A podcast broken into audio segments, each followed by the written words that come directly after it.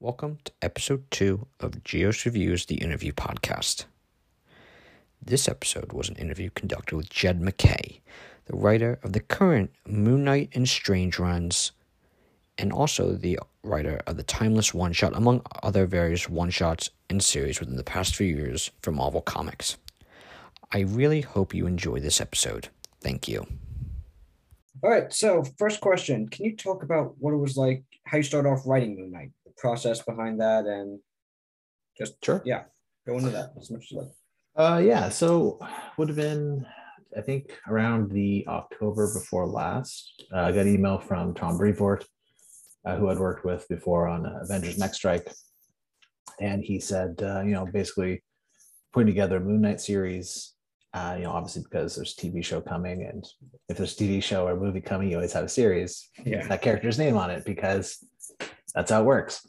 Uh, anyways, they weren't exactly sure how what they wanted the Moon Knight series to look like, and as such, you know, usually they know what they would want. They'd reach out to a particular, you know, creator, creative team, and say, "What do you got?" In this case, um, they didn't have that cl- close an idea, so they reached out to a bunch of different people, and my, you know, I was I was one of them. So I was, you know, I was really excited about it because you know you don't get there's not that many chances to write a Moon Knight book. Um, they uh, they, they come kind of you know few and far between. So I immediately started putting my ideas together and figuring out what I wanted to do with the book, how I wanted it to look, how I wanted it to work, and um, you know that was kind of the start of it. I, I frantically scribbled my ideas down and sent it off within like a week. And then immediately, like as soon as I sent it off, I was like, "Well, what about this actually?" And also, we could put this in, and also this thing. So it is really it being very obnoxious. Um, but yeah, after a bit of back and forth, we kind of refined the ideas, how we're going to do it, and uh, that's where we went from from there. Yeah, because the hardest thing about Moon Knight is there's so many different runs with so many different styles and ideas, and a lot of them are very, I guess, to say controversial. Like the runs before yours, no, the Bendis, the and the Jason Aaron event, the Moon Knight event was, I'll say, controversial to the fan base. So I imagine it was a bit difficult, you know. And I'd have to say you did an amazing job, sort of Oh, making all that, incorporating all that in the character, and having it affect him in such a way. Yeah, I mean the thing is, he's Luna is a character that's had wildly different iterations over the years. Like he's got a publication history that stretches, you know, pretty far back. He's got a, he has a good, excuse me, a good pedigree. But at the same time, uh, you'd be hard pressed to find a character who's more constantly reinvented than Moon Knight. Yeah. Um, you know, where he is now is very different from where he started, let alone at any other point through his publication history. Uh, and, and you know, th- that's not me saying like, oh, we've reinvented him for a whole new thing in our thing. That every time the series comes up, he's got a whole new kind of angle. He's got a whole new gig, and sometimes even within the same series. Oh yeah, So- with sorry, go on. Yeah. So for when we started working on this, I had my ideas sent to Tom. Uh, Tom sort of refined my ideas. Got you know, Alessandro got in, and the way Alessandro worked, uh, obviously influenced the way this story was going to work because you know once I got to know Alessandro's style and you know what he's what he excels at, what he specializes in, then I'm able to you know work within those kind of things. You know, set set this up for success, so I could, you know write the things that he really likes to draw. Is really good at drawing. Um, so I mean that was all the process, but the idea I wanted to do was you know try and take things that are useful from every iteration of Moon Knight that came before. Uh, I don't want to you know we're we really sold this as a, a new start but it's also it's a new start that still acknowledges what came before because this new start itself spins out of age of Khonshu which you know controversial or not was the perfect springboard for a new moon knight series Oh yeah, because it's sort of like a clean reset. All between Dan and Lemire run, sort of all his allies are gone. All his family is like left him. So clean slate. yeah i mean we're, we're coming in on moon knight when he's alienated himself from the entire world uh you know he's the avengers are not his friends anymore not that they were a, whole, a great deal yeah in the, in the first place you know he's he's stormed out of the avengers more than once but at the same time here we have you know a very fresh kind of hurt uh, it's it's a way to illustrate a separation between his more traditional supporting cast and you know him having you know to start from the ground up. Yeah. Now you mentioned the Moon Knight show. Have you been watching it, enjoying it? You know. Yeah. Yeah, no, it's been fun. I've been, uh, been enjoying watching it.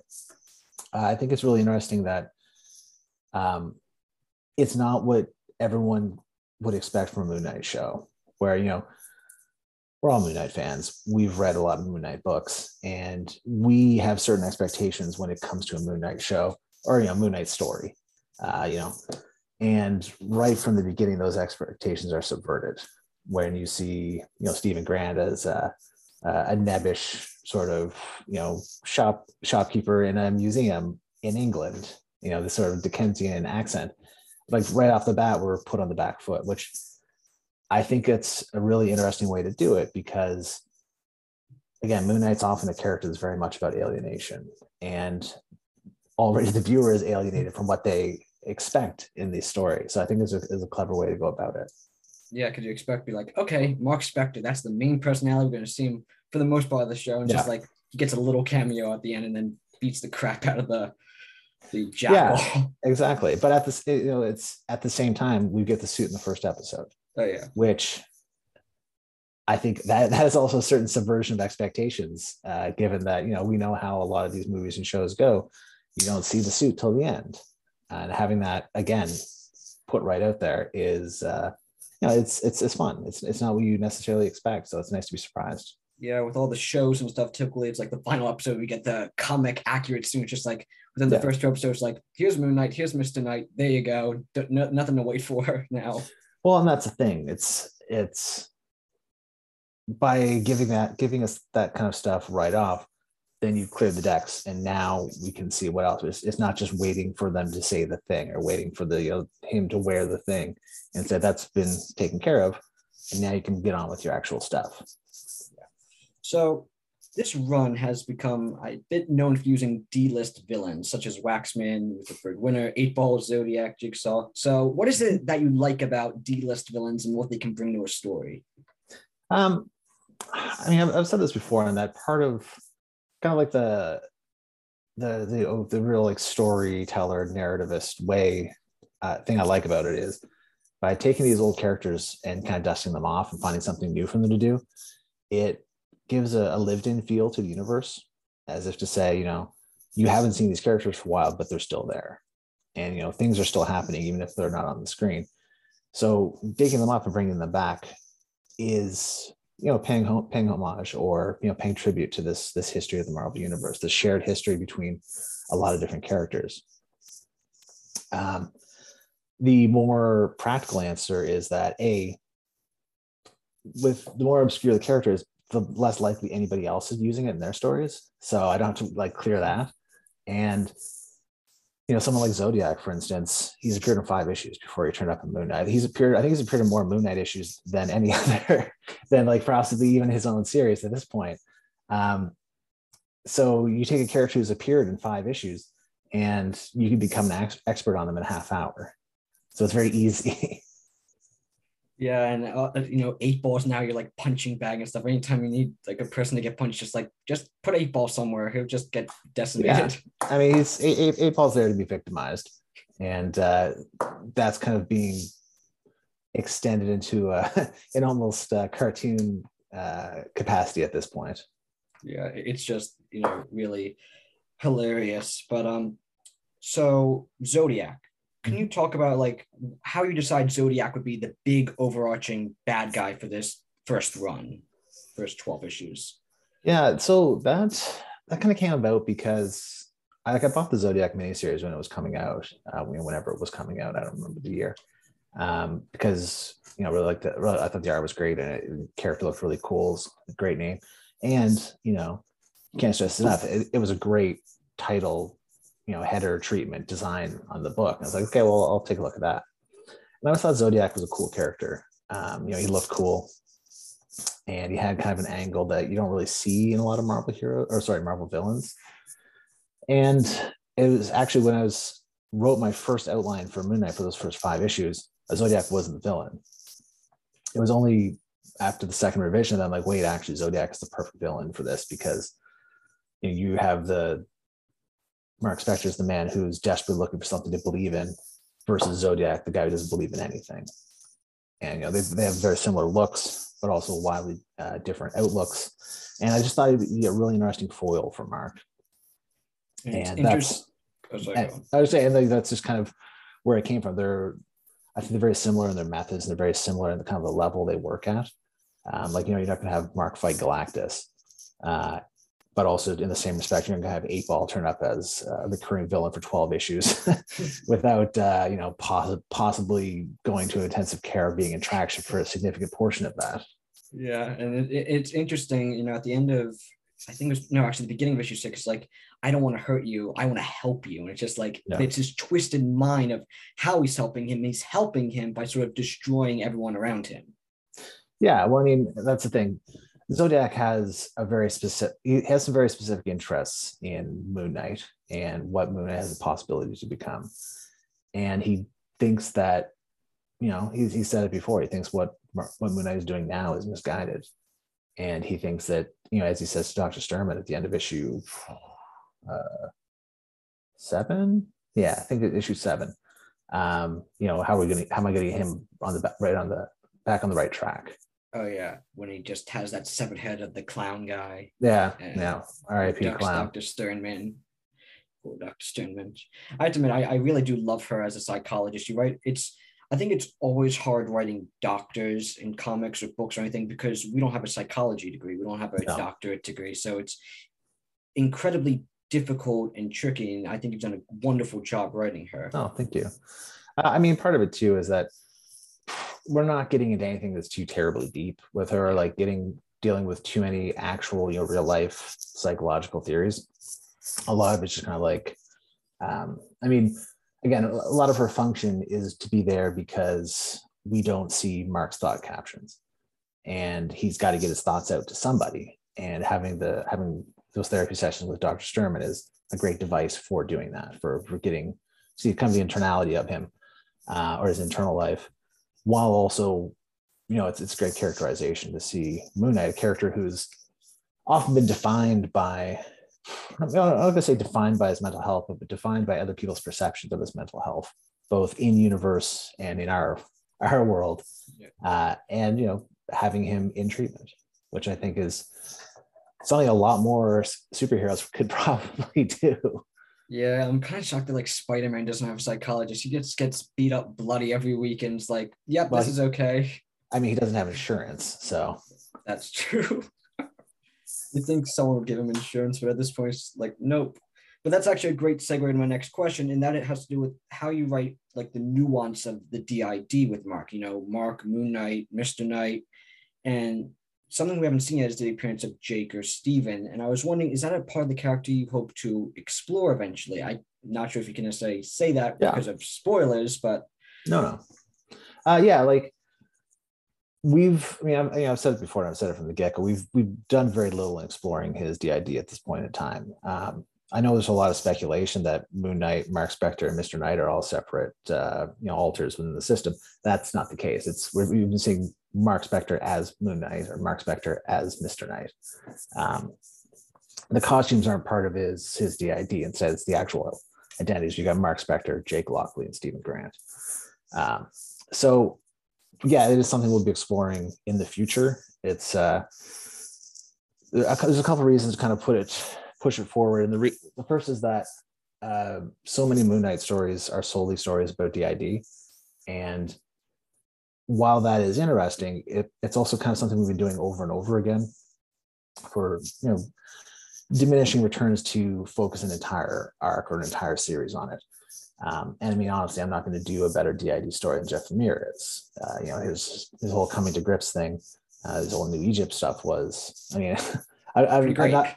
I'm not. I, that's. I'm not going to write a more emotionally satisfying story than Jeff Lemire. Like that's just that's his whole thing. Like it's. I'm, I'm aware of my own limitations.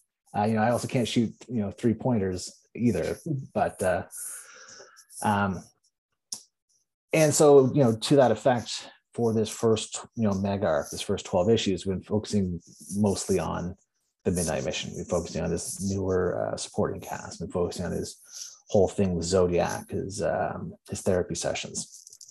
That said, it's not something that we've dispensed with entirely. It's not been brushed under the rug. It's it's you know Mark's DID is something that's important to you know a lot of people, you know, especially people who are fans of the character, fans of the book, who have who have DID or who live as part of, of DID systems. So that is something that we're approaching in the future, and also now that I feel better prepared to you know to speak on it. I've been doing you know talking to uh, you know people who do have DID and or they live as part of DID systems and getting a better sense of how that is for a person and how to portray that in a character in a way that is hopefully more sensitive than previous portrayals in any media have been. You know, because you know, DID is something that's been really dreadfully stigmatized in all media forever. So it's kind of a combination of wanting the series to get footing on its own before delving into it, and also being prepared to to get into it in a way that is you know useful and interesting for the story but also you know sensitively portrayed and not, and not offensive to people uh, who you know, live with this condition. Yeah and i suppose it's a bit foretold in issue four because mark mentions that when he doesn't wear the mask you know i'm sure part of it is just in a i guess metaphysical sense that he doesn't feel like he's mark spector when he doesn't wear the mask yeah i mean it's that's that's it's a mental health issue and that Mark is incredibly depressed, uh, not that he has DID. Uh, you know, we're dealing with someone who is very feels feels a lot of guilt for his past actions, but also is incapable of stopping himself from committing further brutalities. Uh, so that's kind of he's talking about the mask as uh, you know a sense of distance between himself and the people in his life. In the same way that you know we don't see Mark without his mask on until issue four uh, the whole time he's got one mask or another. He's, you know, he's Mr. Knight when he's talking to people, he's Moon Knight when he's out in the streets breaking heads. Yeah, it's almost like in a way like Batman, which one is his true identity, Bruce Wayne or Batman? With Mark Spector, sort of like his true identity is sort of Moon Knight. At least at this point, that's how he sort of identifies. Yeah, and I mean, it's it's easy. The thing is, it's not like oh, I, I'm I'm really Moon Knight inside that kind of thing. It's Mark that's the mask. It's more in the situation that it's easy for him to become a symbol than it is to come to grips with his you know his own humanity and his own actions. Yeah. So because you know a, a, symbol doesn't hurt. A symbol doesn't feel regret. A symbol doesn't feel guilt.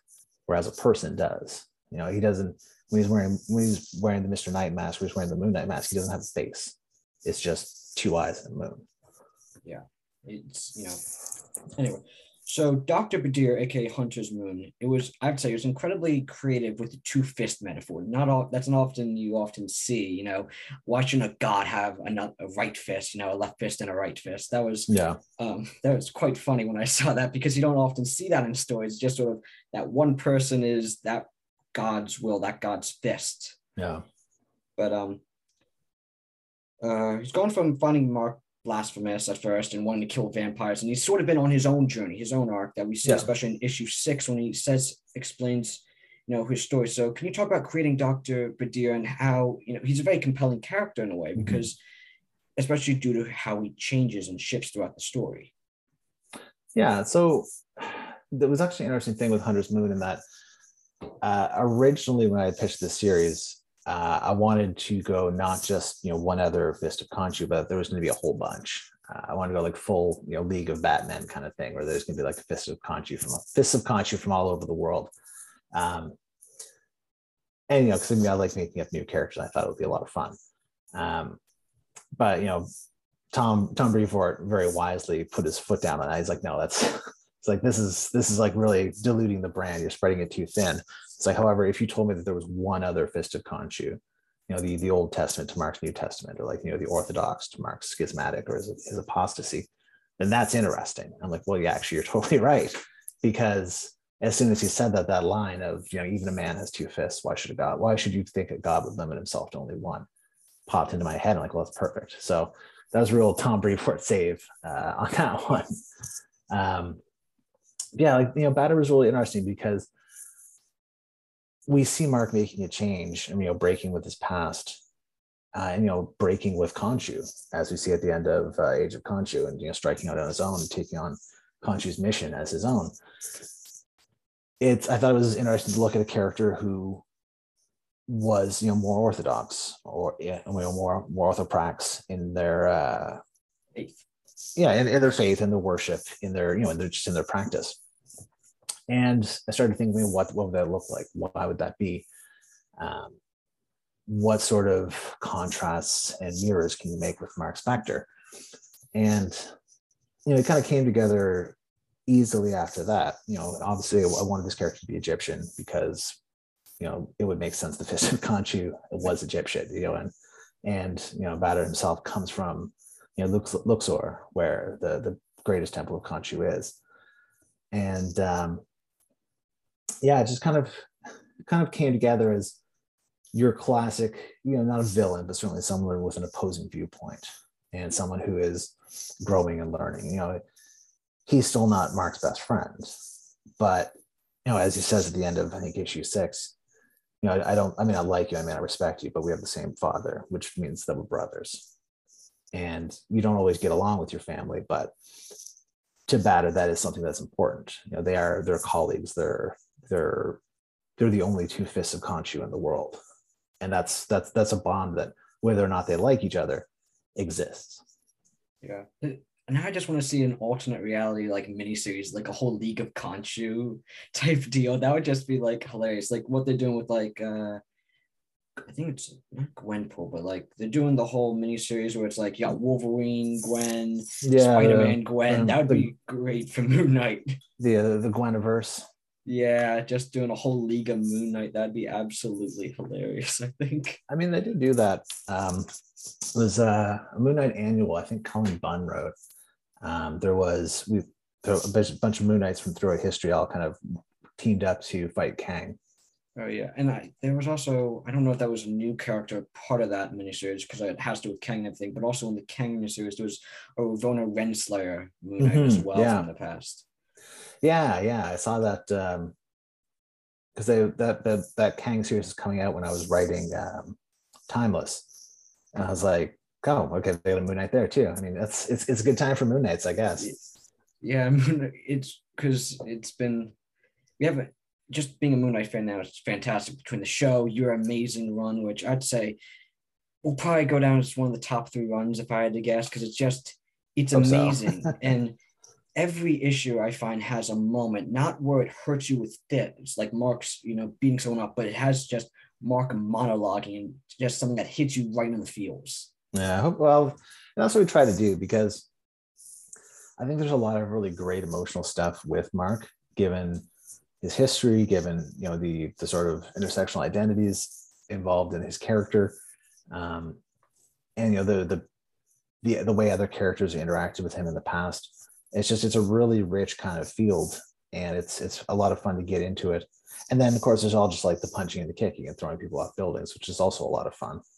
Or, you know, putting people on concrete with wax.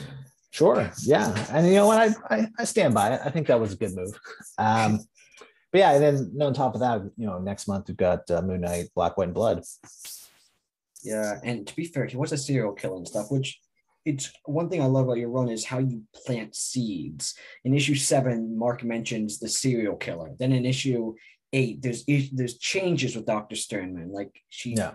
things that Mark doesn't expect. And then in issue number nine, no, sorry, I'm I'm really confused. Yeah, issue it- ten is where Mark's Yeah. like, "You're not Doctor Sternman. What have you done with her?" And then you know, he freezes him. Yeah, that's that's you know, we're trying to set things up, and you know, I was quite lucky in that you know, usually with an ongoing series, you're not planning much further than issue five because it's very difficult for a lot of ongoing series to get past issue five. Just you know, it's a reality of the business. With Moon Knight, they had a little more confidence. Just I think a lot of it to do with people being very excited for the show. So I was given you know free reign to plan out till issue 12. So it's a lot easier to lay those seeds for things coming down further down the line you know those issues are actually going to come out. Uh, whereas if you don't ha- if you don't have that runway, you don't want to waste your pages planting seeds for things that may not actually happen. So uh, it was it was a real luxury to be able to plan through issue 12 and you know now beyond we've extended past there um, in order to set those things up so we can pay them off in a, uh, uh, a hopefully satisfying way. Yeah, I think when it came out in July, I think Moon Knight was one of the top selling comics that month. Probably, I think it was in the top five or top Mm. four or something like that. Yeah, they like Moon Knight number one did I think about a quarter million copies. Really, that is that's insane. I think so, or maybe 200, 225. I don't remember. Still, Uh, that it- number is insane when you It was it, it was quite good. Uh, I mean, there was a lot of hype around it, and um, you know a lot of variant covers. People love that. Uh, Oh yeah, thing. I'm, I'm as guilty. as- I bought like I think eight variant covers or something like that. case in point. But yeah, it, it's and it's continued to do fairly well. I think not all, but most of almost almost all issues I think have gone on to second printing. Um, I don't know. It's it's hard for me to track down that information sometimes because uh, websites are notoriously difficult to uh, find the right information when it comes to second printings of books. But Yeah. ultimately, as long as it just keeps selling well, then I can keep writing it, and Alessandro can keep drawing it, and Michelle can keep coloring it, and Corey can keep lettering it. So uh, that's that's that's my main concern is that it's just it keeps going. Yeah, I gotta say, I love the Moon Knight issue six second printing, you know, because I'm a huge fan of Teal, but it's also like Moon Knight just drops down and lands. That's such a Oh, yeah. panel. Yeah, that's it was it was funny because I, I I sketched it on how I wanted it to look. And um is it in this one? Hang on a sec. And I sent that to Alessandro. I'm like, here's a really bad drawing of what I'm thinking this should look like. And I he turned to the art. I'm like, yep, there it is. Oh yeah, there we go. So yeah, that was the that was my sketch for the page there. I gotta say, it. No offense to your drawing, but it's quite funny looking at that and then seeing the panel. It's just like, Oh, I know. I mean, that, and that's that's the thing. Like, I know it's not. I know it's going to look much better than that, but it's Oh, it's yeah. just getting the, the the basic idea across. Like this will be all be the same image, and we'll go transition from the table to falling to landing. Um, but yeah, it was great. Like he did such a good job of that page. yeah, I think um Alessandro's art is like really like Moon Knight shaped. It's like if you could find a perfect artist to put to Moon Knight, it's him. Like before there, I'd probably say it was Declan Shalvey because his run on the Ellis run with Mhm. Moon that was fantastic, and how he did Moon uh, Mr. Knight and everything like that, and the dream sequence in issue number four was fantastic. But then I think this has to become like the new Moon Knight art because it's sort of it's dark and it's not super refined, but it's still detailed enough, which is sort of like Moon Knight in a way. Yeah, and I mean the thing is, you know, Alessandro's Alessandro's a young artist. This is his first ongoing book, as far as I know. Certainly his first ongoing Mar- Marvel or DC book. Um, and because like when he's when he Tom told me he was going to be on the book, I was you know I was like, okay, I'll I'll see what this guy's got, what, what his work looks like, and I couldn't find a whole lot. But he's someone who really understands what a Moon Knight book needs, and that first and foremost, if you've got a Moon Knight book, Moon Knight has to look cooler than everything else in it. And you know, that's the thing. Like every time Moon Knight appears in a panel that Alessandro draws, he draws all the focus onto him because it's he does such a cool Moon Knight. You know, you got that black white gleam contrast going on. Then Rachelle glows it out with the, the kind of blues, and the whites, and it's just like it works so well because he just he draws Moon Knight so well and that's what's most important for a Moon Knight series is that Moon Knight Moon Knight looks awesome and exciting. And you know, similar to that, he did the design for Hunter's Moon, which was awesome, where you got your notes of Moon Knight, got your touch of the uh, Fist of Fist of Khonshu Moon Knight outfit with the gold accents, but it all comes together in a way that is reminiscent of Moon Knight, and you, you can tell that he's a Fist of Khonshu, but it's not entirely derivative. Yeah, and actually, have to say, Rachelle needs to win like an award for the colors that she did on this book. Mm. It's, oh, so so good. it's glorious what she's done, especially like the teal glow around Moon Knight and the contrast, you know, between scenes. Like you have the the end of issue one, the park. You know, you have the the glow from the park benches, Moon Knight's own glow. Yet there's darkness because it's nighttime. Oh yeah, and that's that's it was quite funny when I think Tom sent Rachelle coloring notes the first time. He's like, "Yeah, basically every scene in this book takes place at night," and I was like, "Oh yeah, it does, doesn't it?" I think I wrote the first daytime scene for like issue thirteen. I think I wrote a scene and like, "Note, this is actually in daytime." I know. Because he's like a cre- Moon Knight's a creature of the night. He's Moon Knight. He's Yeah, exactly. He's not.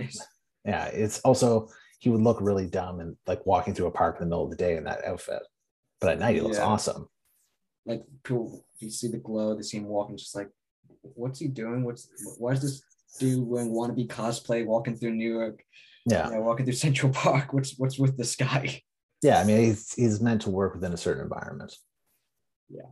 So um next question would be in issue number five, there was a particular scene that I really enjoyed as a Jewish person. It has to do Sure. with um Moon Knight and his faith and the contrast of his faith. And if it's all right with you, I'd like to sort of read that panel off if it's all right with you. Yeah, sure. So let me just pull it up on my here.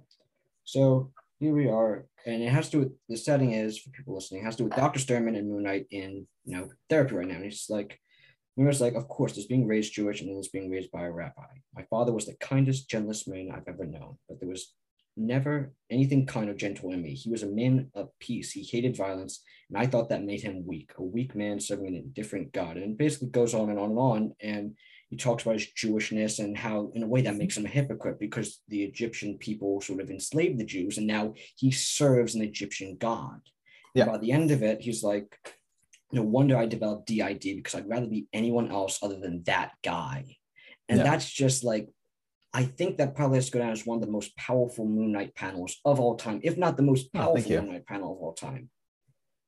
Yeah, that um because I, I knew you know I I wanted to address that contrast because when I was going through Moon Knight and like figuring out what I wanted to do with the character, those two poles of his character, you know, obviously his Judaism is uh, or you know his Jewish identity is it's I think it's an integral part of the character. It's not something that can be taken away from. him. Um, but on the other hand, this fact that he serves, or at the very least, you know, works for or is indebted to Khonshu, uh, whose epithet is the great greatest of of the great gods you know who are you know the gods of egypt there's you know a real kind of disconnect there there's they're really these are two identities that are wildly at loggerheads and i thought it'd be really fascinating to try and address that and sort of and that's you know foreshadowed from the first issue where um, you know Sturman brings that up. It's like, you know, you, you serve an Egyptian god, but aren't you Jewish? He's like, well, I'm, and, you know, contradiction is nothing new for me. You know, my father was a rabbi, I was a war criminal and that is in part him kind of kind of you know being blasé and like deflecting when he's talking about Sturman, which you know Dr. Sturman calls calls him out on that in the in the issue you're talking about, issue number five. But I thought it'd be really interesting to look at that because again, a lot of this, a lot of his character comes from this turmoil, this idea of of guilt, um, of you know making the wrong choices, uh, be it the you know the choice to carve a moon into somebody's head, or the choice to you know to to accept the offer of uh, an Egyptian god to to save your life and then act as as their uh, their instrument of violence in the night. Yeah, because he goes, if I'm not the fist of Khonshu, whatever I choose to understand that as, then I'm Yeah. just Mark Spector, the man who makes the wrong choice every time, the man who ate through his religion, his heritage, killed what family he didn't bury, the man who brought harm and trauma to everyone who ever cared about him, the man who can't breathe from the guilt clothing, closing over his head, thick as seawater and twice as bitter. It's just like, wow. Yeah, and so like you know we're really really twisting the knife here for Hallmark, but uh, I you know I thought it was a really interesting idea. You know, going back to his old appearances where you know his his father eh, back in the, the Munch, Moench run was um, you know shown to be a real you know he's a real pacifist guy. That the really iconic scene where Mark's in a boxing ring and his father goes in the ring, tells him you know tries to get him to stop fighting, and that just it's a really just a real nightmare situation for everybody. And this idea that violence is something that was I don't know to say ingrained in Mark from an early age, but it's just it's something that's always been a part of him.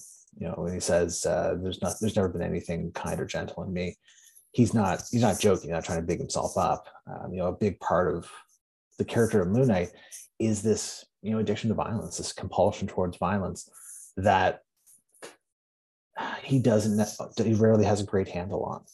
You know, it's it's like any other story of addiction where you know, if you're addicted to something, that's all you can think about. Uh, when you know when you don't get it, and then when you do indulge yourself, you don't feel better. You just feel like shit because you you broke, and this you know perpetuating cycle of wanting something and getting it, and then feeling even worse about it. So, yeah, I was, and then you know once once I wrote that uh, issue, I was like, well, I got to make sure that this is right because you know, I am not myself Jewish. And the last thing I need is just some like, you know, smart ass goy out here saying, let me tell you how Jewish people think. So, uh, you know, I talked to my friends, Alex Paknadel and Rich Douek, who are both uh, Jewish comic book writers. And, you know, they gave my script to read. They gave me some pointers and things to fix and, and you know, switch around to make sure it's just a little more on point and, you know, a little more authentic and accurate. So I was very, you know, very grateful to them for their help and it's very lucky uh, to be able to reach out to people who you know have that experience that I don't have, which is always important when you're working with these identities that you don't share.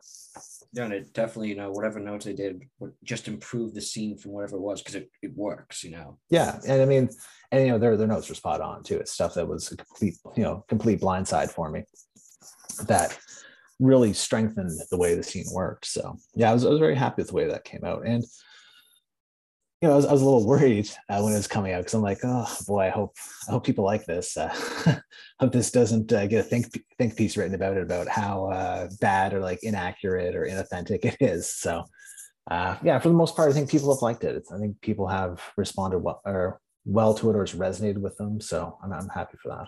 Yeah, I have to say it's probably my favorite issue so far of the run. Oh, thank you. So, um, do you think ever you ever gonna give Mark a issue where he's happy, you know? We're just gonna constantly beat up on him, you know. I mean, you know, you know what? It's it's worked for Spider-Man. And when was the last time there was no Spider-Man comics out? When was the last time a Spider-Man comic got canceled? True, but you know, also that's actually a good point. You ever want to bring Spider-Man into a Moon Knight book because in the past they've always, you know, had this sort of friendship where it's sort of like they always make witty comments, you know. It, yeah. It's definitely hard to bring a Spider-Man into a Moon Knight book, but heck, you've written Spider-Man very well before in the whole Beyond. Um... Yeah, I mean, I had uh, I had Moon Knight in a Spider-Man book in uh, Death of Doctor Strange Spider-Man. Oh yeah, I remember that that one scene. That was yeah, that one scene. Quite funny. Um, yeah, it's it's not something I've really thought about because a it was just kind of a pain in the ass. Um, just to because I mean, Spider-Man is a, a, a huge and important character so you know, getting clearance to bring them in as a guest star isn't as easy as saying like, "Hey, I want to put Waxman in a book." Um, you know, Spider Man's got a lot going on.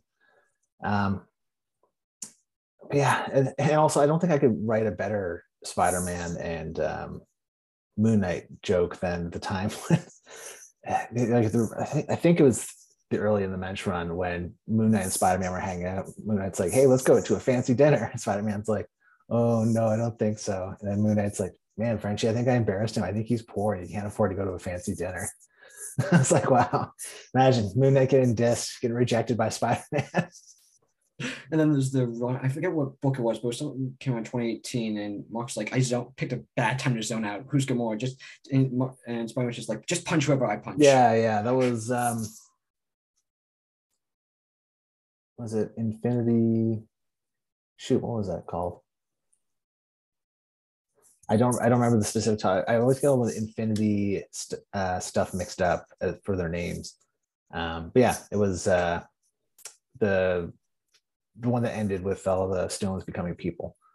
But yeah, that was that was a fun bit. I gotta admire you. I gotta admire you. Do a great job of keeping all the comic titles and stuff in your head. I can never do that.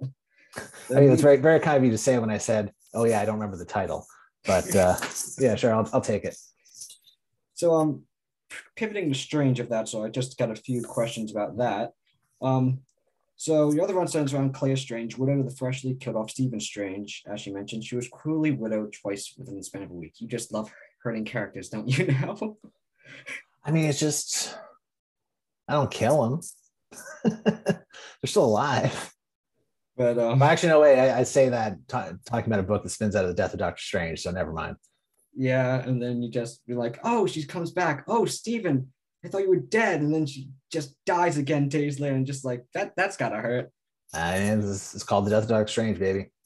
Yeah.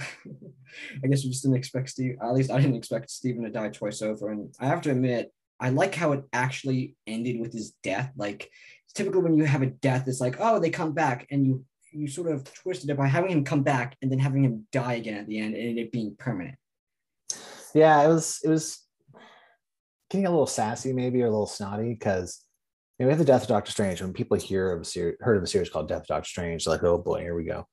Um, and you know, rightfully so. But there's been a lot of death of stuff, and comic fans are probably pretty wary of it by now. But I thought that something I thought was particularly fun about Death of Doctor Strange is that he dies in the first issue. It's not like a five issue buildup and like, oh no, he saved the world, but he's dead. Uh, it's like, no, he's he's dead at the end of the first issue, and then the rest of the stuff is about cleaning up the mess. But you know, we have all our chapter titles and stuff. Our last chapter being called "The Death of Doctor Strange," and then he dies at the end of that chapter, at the end of the book. I'm like, it's great. I have my cake and eat it too. We kill him at the beginning, we kill him at the end.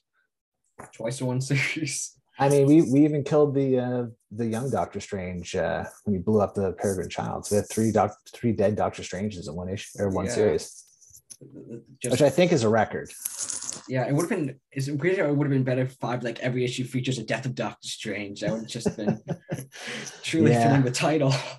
Yeah, I think at that point people might be like, I'm not picking up issue four. Forget this. But anyway, going on, unlike Steven, you know, we see heck, she starts out issue one in her like her bathrobe or whatever. She's a bit more relaxed, but so- she's also way quicker to anger than Steven, you know, Mhm. she's which I for one like Steven was I guess always calm and such. And Clea's like, I don't take any bullshit. You want to come Yeah. at me, Doctor Doom, you're gonna like get Well, that's the thing, it, and that you know, Claire comes from the dark dimension, and the dark dimension. If if you step to somebody, you got to be ready to deal with the consequences. Um, as we see, you know, it's, it's a bit of a point of contention between her and Wong in that same issue when uh, she annihilates the blasphemy cartel uh, gangsters uh, in a extraordinarily messy way between you know dire, dire scourging ray or let's Stymphalian hurricane. Um, but yeah, you know, Clea's taking a dark dimension mindset and applying it to uh, the superheroic endeavors of the Earth dimension, and specifically Manhattan, which is you know a certain amount of fish out of water, which I think is fun. Uh, you know, and then of course the idea that she's not human, uh, and then of course the fact that she is, uh, you know, she's never been a doctor. You know, being a healer is never something that's been part of her her whole power set. You know, she's yeah, she's she has the she's of the blood of warlords. You know, her mother is Umar, her uncle is Dormammu, and that's by necessity going to give her a different outlook than than Stephen Strange. I'm guessing setting the tone that she is a bit more violent, she is a bit more ruthless, was she is of the dark dimension was quite important that issue one to know that she's not going to be Stephen Strange. She is No, whatever happened in the past, you know, I don't know, 50 so years of Doctor Strange being Stephen Strange or Sorcerer Supreme, throw all that away. This is a much more violent type run. Well, and the thing is too, is a, a big part of that is to illustrate that Clea is is very capable. She's more than capable of taking on this role. She doesn't particularly want to, but you're not going to see a thought balloon coming out where she says, "Oh, I can't fill I can't fill Steven's shoes no matter how hard I try." Like that's not the case. She has, you know, she's very clear about what she wants, and she's very direct in how she wants to get it. Uh, you know, she she wants what's hers. She wants Stephen Strange and she's not going to suffer anyone to take that from her. This, and you know, the same as she would in the dark dimension if someone else tried to take something that was hers. Yeah. The, the dark dimension is very much being treated like prison here at this point. yeah, which in a way is, I'd say, a fair description of it. Yeah, I, I think it was called the dungeon dimension at one point, so that, I guess that makes sense. Yeah. Dark dimension sounds a bit better than the dungeon dimension, though. It's got a bit of ring Uh, to it. Has, has wildly different connotations, certainly.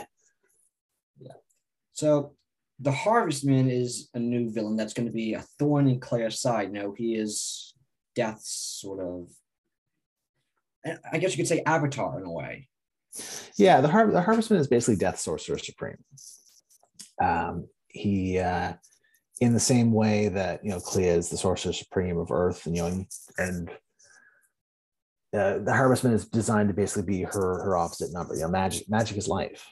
Uh, magic is like the, the the beating heart of the universe, whereas the the Harvestman represents the opposite of that, and that you know he's, he's cold and grim, and uh, represents death's interests. And you know, we'll see what those interests are as time goes on and what the harvestman's motivations are. But currently, the harvestman is the guy saying, "No, you can't resurrect your dead husband," and uh, that's not something Clea is really keen on hearing. Yeah. And uh, so obviously he's going to have a future role with this. Is there anything you can tease about his future role other than he's going to be a constant thorn in Clea's side and Clea's motivations that she wants? Uh, no, I mean, like, I don't want to get too much into it outside of what the issues are going to spin out, especially given that we're looking at some delays here. So I want to make sure we're, keep, we're hopefully keeping up Yeah. some keeping up some you know, mystery and anticipation as Yeah. the series goes on. But yeah, we'll, we'll be seeing more of the Harvestman and uh, the, the the the thorny relationship that uh, he and Clea develop as time goes on. Yeah, I think Moon Knight number 11 got delayed to what, May 25th, and then Strange number three got delayed to June 1st. Yeah, sucks. Yeah, it's the comic delays all over again. You thought we were done with them, and nope. Yeah, it, it is what it is. Unfortunately. Oh, actually, you're probably right. It's 25th. It's 27th. Yeah. Anyways. No, actually, no, Um, it- you no, you are. right. It is the 27th because Legion of X comes out. And then I saw Si Spurrier tweeting about that. So, Right. so I It's funny comes out 'cause- on Monday. because yeah, him tweeting tweeting about that spurred me to go, oh yeah, I should actually go look see if my books are delayed. Yeah, I was take, trying to take a look at the the because originally it was listed as the Patrick Gleason cover, and then it became the Peach Mhm. Momoko cover. But I was trying to look, be like, hey, what's the Patrick Gleason cover looking? Because that's the cover I put, and it was like, oh, it got delayed now two weeks. That's why there's no cover out. Yeah, yeah. The uh the Peach Momoko cover for I think Strange number four. three. I think. Oh, four? I thought it was No, three. three. Yeah, actually, you're right. I think it's three. Uh, yeah, that's really good. Man, that's these Pe- Peach Momoko covers get better and better. Oh yeah, it's like nowadays you'd be hard pressed to find a bad one. They're just so creative, and her style is just amazing. Yeah, she did uh, one. I think it was for Moon Knight number two. I don't think it was for number one, but it was just really, it was great stuff. You wouldn't expect. I think there were flowers in it too. Yeah, flowers flower- and Moon Knight to mix because Moon Knight sort of represents brutality, and you don't expect to be like flowers around him. It's like Yeah, that's just a gorgeous cover, though. yeah, it works so well. You know, it's, it's just a, a tiny splash of blood, a, a Susan blood. Yeah. Moon Knight covers though have been absolutely amazing. Yeah, that's it's it's just been great. because you know covers they in a way they sell the book you know you see a cool cover nowadays we have such a variant cover culture in a way Yeah, where people like variant covers oh i need this one and i want the 1 out of 25 ratio or the 1 out of 50 or oh i like this artist so i'm going to buy all their variant covers Yeah. so um yeah, it's always funny to me because I, like, as a comic buyer, particular covers never particularly made any difference to me. I didn't really care about it. Yet, for like books, like you know, you know, fiction books, covers actually make a big, a big deal, are a big deal to me, and I don't really know why there's that disconnect. Um, I think perhaps it's just because, yeah, I don't know. I don't know. It's just it's kind of funny to think because like I'll buy any cover of an issue that I want to read because I don't really care. I care about what's inside. But if I'm buying a, a book, I'm like, I need to make sure it's a cover that I like. Um, possibly because I've seen a lot of book covers that are far worse than the worst comic book cover I've ever seen. Uh, these comic book covers usually look quite cool regardless of what they are, whereas I've, I own a lot of books with extremely dog shit covers. yeah i think i've become one of those variant cover people because i got back into comics i think it was like last may the x-men comics got me back into it and since then i have bought 300 comics and all back That'll do it. here That'll do it. Yeah, that will do. And also, I doesn't help how people make amazing runs, like your Moon Knight run, and then I buy, you know, eight different covers of issue number one and spend fifty dollars getting the one out of twenty-five Elizabeth Torque variant. So I mean, you know, you, you gotta you, you gotta be into something. yeah, you know, it's it's good that you know I. I it's great that I found my love of comics again and such, Yeah. and how it's sort of Yeah, for Right. sure. brought me back to them. But um, last question about the blasphemy cartel. That's a Sure. or sorry, second last question. Um, that's a really interesting foe because they're these humans, as you pointed out, but yet they Mhm. have all this magical technology that they really shouldn't have, or Yeah. really shouldn't even exist at you know the point where they can get into these places that only magical people are allowed, and they have all these magical weapons, seemingly with spells interred in them that Yeah. cause havoc and chaos. So, what was it like, sort of creating that type of foe? That's I, I imagine much like the Harvestmen are going to keep coming back against Clea as a Mhm. constant thorn in her side. Yeah, well, the Blasphemy Cartel were, I mean, originally before I did Death of Doctor Strange, um, like the, the, the way I got Death of Doctor Strange was I didn't I, you know I needed another job because I finished Taskmaster and I was writing the the Black Cat uh, King of Black uh, tie-in or sorry King King of yeah King of Black tie-in the mini whatever that started off the the that the then present volume of Black Cat. Anyways, Doctor Strange is in it. I, I realized there were no Doctor Strange books coming out. There was no Doctor Strange books announced or solicited. So I thought, well, you know, hell, I'd like to write Doctor Strange. So I came up with some ideas, and um, so I, you know, so I'd be ready. and emailed Darren Shan, the uh, the Doctor Strange editor, said like, "Hey, can I write Doctor Strange?" And he said, "Sure." I'm like, "Great! Like, here's my ideas." And he's like, "Well, actually, we're going to kill him. That's that's what we want to do with Doctor Strange. So you can do that." And I was like, "Oh shit, okay." So my original conceit for a Doctor Strange series was something that was, you know, kind of looking at a more street level magical Doctor Strange and the antagonists were the Blasphemy Cartel. I think I called them like the Black Circle or something at that point in time. But I really like this idea of these, you know, these mysterious magical gangsters where you have this hidden fairy world beneath the, the surface of New York. You know, these these creatures living in these kind of liminal spaces, but that doesn't mean that you don't have the same gangster bullshit going on, the same you know these same gangs vying for control of you know uh, competitive control areas and i was really interested to think of like what that would look like with a magical slant because you know this isn't like a bunch of orcs or something or goblins rolling up with magical swords this is a bunch of humans in tactical gear with machine guns but also with magical equipment and you know specialized training to deal with magical threats that should be beyond their uh, beyond their ken. So you know, where did they come from? Where does this where did this training, this expertise, and these this equipment come from? And that's something we're going to explore as we uh, as we go on through the series. Yeah, and I'm glad you mentioned Black Cat because I'm so glad you get to write Black Cat again. It's sort of like you go through this run, and I'd say I waited a few months, which I regret doing, for the Black Cat and Mary Jane Beyond one shot. And oh my gosh, that issue was hilarious. You, yeah, it was a lot of fun. Black Cat says Mary Jane has a dump truck ass, and then the threesome dream, like dreams, like oh, it's this dream again. It's like yeah, wow, you just the they're like nope, you can just do whatever you want here, just make it hilarious. yeah, I mean, like it was, it was a nice break because right, you know, right Moon Knight was getting quite heavy uh, when I was writing it, and you know, Black Cat was finished. Where Black Cat was generally a pretty light book.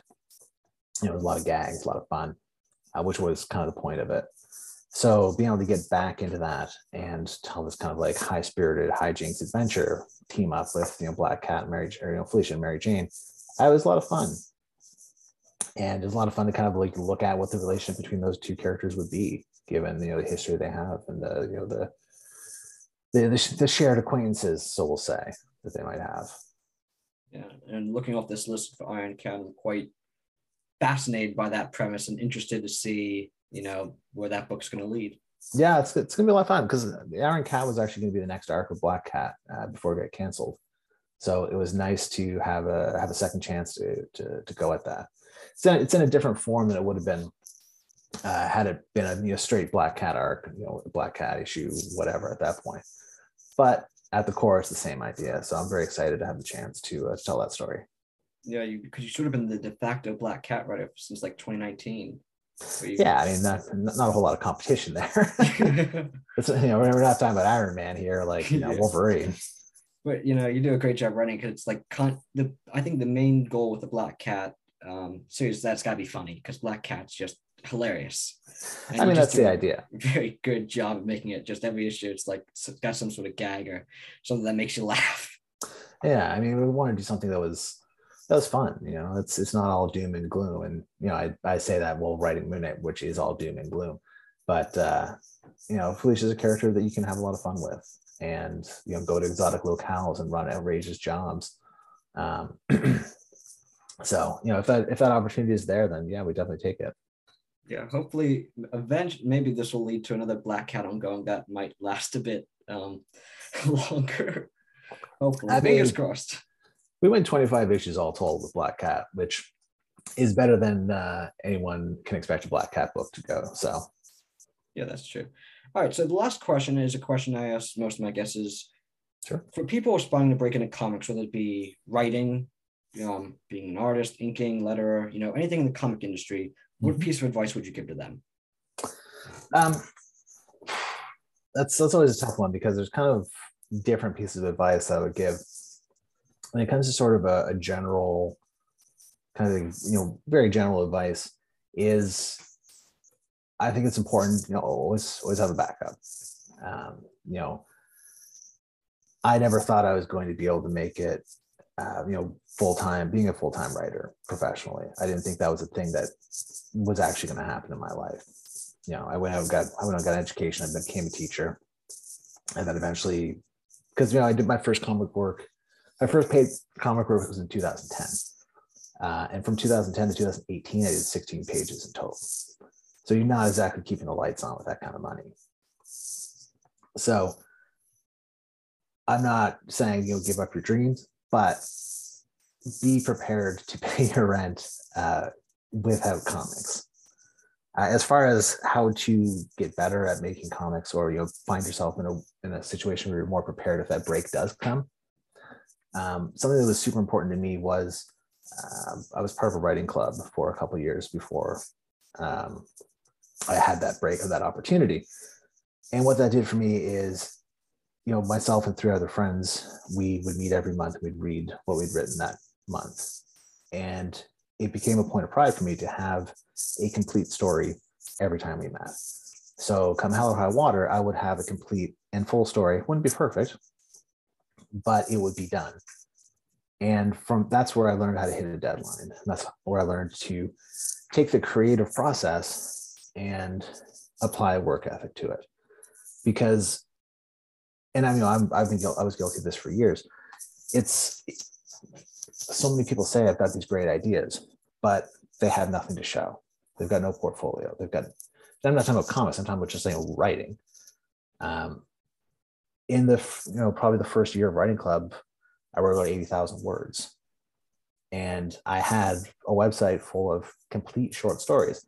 Not that anybody read them, but I had something to show for my efforts rather than saying I've got ideas. Like an idea is worth nothing because it's not realized. Whereas if you can show someone something that you created, be it a story, be it a comic book, you know, a, a five page comic, you either you know draw yourself or you work with somebody else who is on the come up. You know, a 10 page comic. I'm not saying, you know, you need to have this like long 200 issue outline for anything because let's be honest, what comic is 200 issues? But if you if you have 10 pages you can show someone, you know, 10 pages of completed comic book, then there you go. That's a thing you have. That's showing anybody who's interested that you can do the thing. This is how I make a comic. This is what I can bring to the table. Yeah, it's amazing how you went from 2018 and then 2021, where I'd say in a way it was sort of the year of Jed Mackay in terms of comics because you did the big timeless one shot, Moon Knight, Death of Doctor Strange, The Black Cat. You did a, a bunch of big ticket events that year Yeah. for comics. And I mean, you know, I got, I got, and I'll I'll be, I'll be totally honest. I got very lucky to get where I am right now. It's not because I'm an incredible writer and I work super hard. I do think I'm a pretty good writer, and yes, I did work pretty hard. But a lot of it comes down to being in the right place at the right time. And there's nothing you can do about that. You know, there's nothing you can do about luck. But you can be prepared to make the most of the opportunity if that opportunity comes. Because if, you know, if this comics thing came about and I hadn't been practicing putting stories together quickly and completing them, if I hadn't been practicing hitting deadlines, I could have just flashed in the pan, disappeared. Right? Because there's no room for a new writer who can't hit a deadline because you're screwing everything up for everybody else down the line, which means the artist is late, which means the colorist is late, which means the letterer is late, which means you may miss your printing date. And that's that's not going to endear you to anyone. If you're the guy who gets known as the guy who can't hit a deadline, and you don't have uh, you know reliable sales to offset that, perhaps, then you're not going to get any jobs. Yeah. So you know, there's there's there's nothing you can do about luck, but you can make yourself ready for if that lucky break does come to make the most of it and take advantage of it. you don't want to be the guy making the artist being like having to stay up super late in the deep of the night because he's got to finish the pages and Yeah, they have to finish the pages and all that. Yeah, it's not gonna. I mean, a it's it's it's really unprofessional, but also you know you just you're going to get a reputation as someone that's difficult to work with. No one's going to want to work with you. And if no one wants to work with you, then they won't, and you will not work. And then you're sort of screwed out of a job. Yeah, and then you know it's back to uh, back to whatever you're doing before. All right. Well, Jed Mackay, everyone, thank you so much for doing this. And yeah, wish you the best of luck and hope to have you back on here eventually. Oh, thank you. Well, it's been uh, great to chat. Thank you for having me on. Thank you. Thank you. Thank you for listening to episode two of Gios Reviews, the interview podcast. I really hope you enjoyed this podcast episode, and I hope to bring you many more interviews within the near future. As always, if you have any feedback to give me, please do not hesitate to do so. Thank you.